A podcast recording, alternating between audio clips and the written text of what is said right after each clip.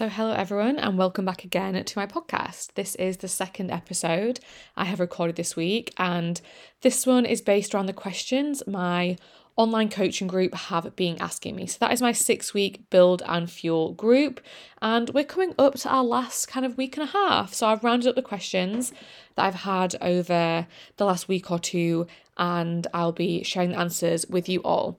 And the questions I'm going to be answering are um, about macro tracking and if you need to hit the goals exactly. It's going to be do you need to track your food forever?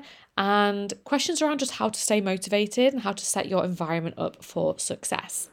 So, I'm going to first talk about the macro tracking and hitting goals exactly. So, I think sometimes when I give macros as a coach, although I explain to clients that I do not expect them to hit it exactly, when people see that number, they still get a little bit hung up on hitting it to, to the, you know, on the dot being super, super accurate with it. And that is near impossible when it comes to tracking your food. Um, it's super, super difficult. So, something I generally say to clients is that I'd like you to be within 10%. And sometimes if someone is brand new to tracking, I give them a minimum goal I want them to hit, and anything over that is a bonus. For a lot, so for a lot of clients, something like 100 grams of protein is a bare minimum I'd like them to hit um, until we get into the rhythm of things and start tracking for a bit longer. And that's if they're kind of an average sized female or male. If you're more petite, it might not be that high. Um, but yeah, you absolutely don't need to track 100% diligently. Within 10% is absolutely good enough. Uh, maybe even looser than that if your goals aren't super specific. Um, so yeah, don't worry about it. Don't obsess over the numbers. It's about understanding nutrition and understanding how to eat according to your goals. You don't have to be weighing things to the exact set gram and hitting your macros like exactly. So don't stress about that. That's a fairly easy question to cover. Um, the second question is Do you need to track forever? So tracking is super individual, and no, you do not need to track forever.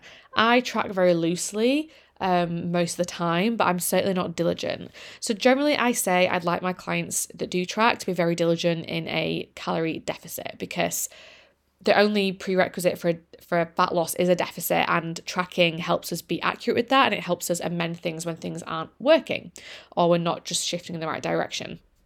But outside of a deficit I'm not as accurate and I'm not going to be harsh on my clients if they're not as accurate either. On the flip side of a deficit, you have obviously building and bulking. And I'd say I'm slightly more accurate in the build and bulk than I am at maintenance. Not as accurate as a deficit, but I'm still aiming, you know, I still have a physique goal in mind. I'm doing the bulk for a purpose. So because of that, again, I am slightly more diligent, especially with my protein and with my carbs to make sure I'm supporting my training.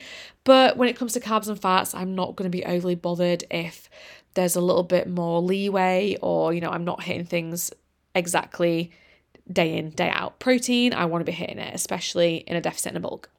But maintenance is generally where people think about moving away from tracking. And there are different methods you can use at maintenance to do this. You can absolutely just go cold turkey and stop altogether.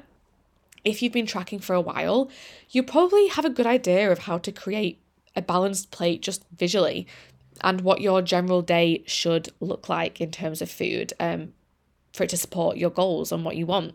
So you can go cold turkey. Some people like to just track their protein. So they'll just track their direct protein sources and let other things just fall as they may. So they'll track their meat, their dairy, maybe their lentils and beans and meat substitutes if they're vegan or veggie, and they won't track anything else.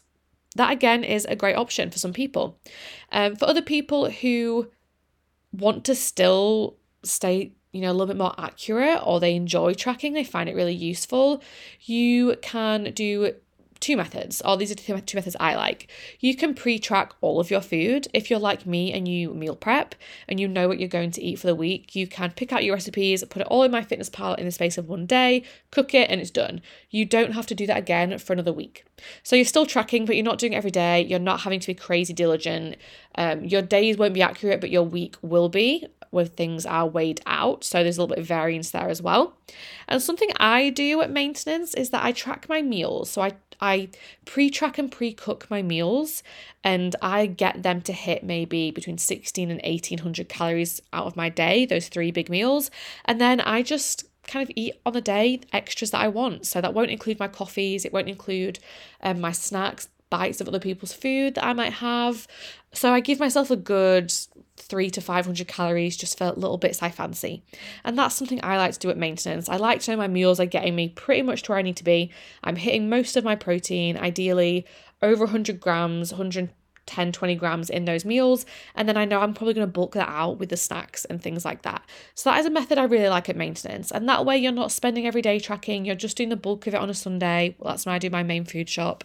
And then it is done for the week. And you know you're still eating in alignment with your goals, but you're not having to be super, super diligent all the time. And it means when it comes back around to maybe a bulk or a fat loss phase, I feel a bit more motivated to kind of crack down on things and be more diligent. So hopefully that kind of answers that you don't need to track forever. You can have different methods and different, you know, varieties of how you want to track, whether you do or whether you don't.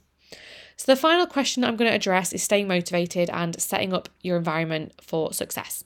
So, naturally, clients, like anyone, will struggle with their motivation. We've got this six week group going at the moment, and motivation for people has dipped in and out across the six weeks. It's, it's super individual as well. It depends on where you're at in your journey and, and how how you've instilled those habits and where you're at with it as to how motivated or unmotivated you might feel. But I would say that obviously, I think you see this on Instagram all the time. You can't completely rely on motivation all the time, which is true. But I think creating habits is key. So if you create habits when you are motivated, you do have the willpower and the discipline, then when that tends to wane, it almost becomes like unquestionable that you don't go to the gym and you don't eat in a nutritious way to fuel your body because it's just ingrained into your routine and it makes things so much easier when you don't have those periods of high motivation. So I'd say utilize the willpower and discipline when it feels easy and really hammer in the habits, put them into your routine, make them, you know, go to the gym on certain set days, make it ingrained into your routine and it'd be odd almost if you didn't do it. Um, so that is kind of my key in terms of staying on track, so to speak.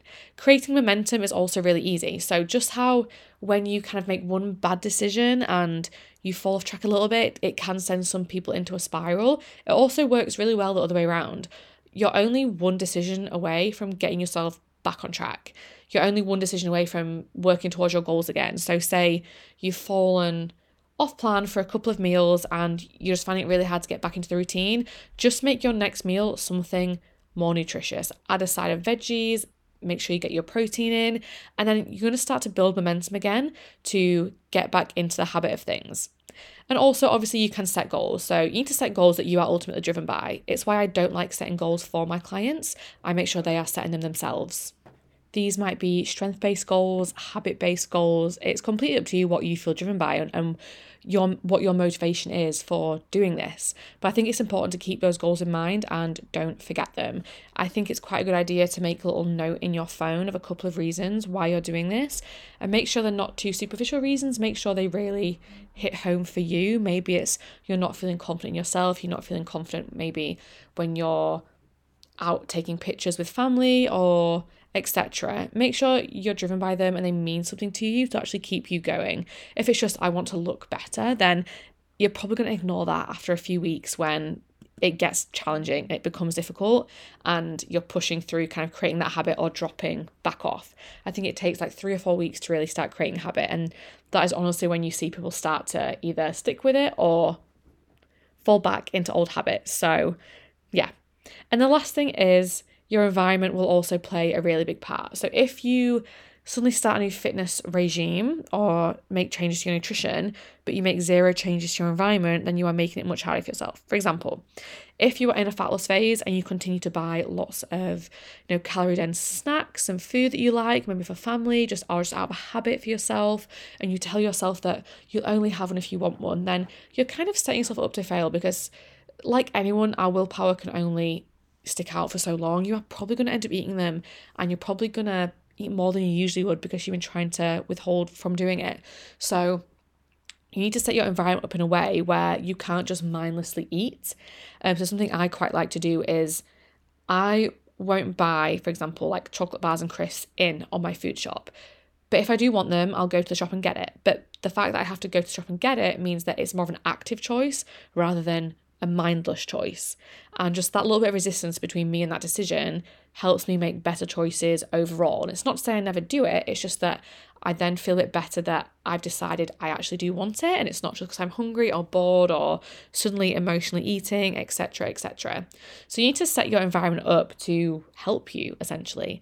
I think part of that is also communicating to the people around you that you live with, especially or work with, that you have a goal in mind and you need their help and support in achieving that. Unsupported partners and friends are probably one of the biggest culprits in knocking people off track um, because you feel might feel left out or you feel like guilty for not getting involved or they've guilt tripped you into feeling that way. So you really do need to communicate as well with other people that you have this goal and it's for a reason and it is important to you. So you need to set yourself your environment up to help you. Something I obviously do, which I've talked about tons, is meal prep. Meal prep for me is an absolute game changer. It just means that whenever I'm hungry, I have something to grab that I know is going to keep me on course. Um, so that is something I definitely, definitely recommend. So, they are the three biggest questions I've had over the past 10 days or so. I hope some of those questions were helpful to you. If you would like me to answer anything, please let me know via email or on Instagram. I do question boxes on there quite regularly, but if it's more in depth, I will include it in one of my podcasts. So, that is the podcast for today, and hopefully, you guys stick around for next week's episodes.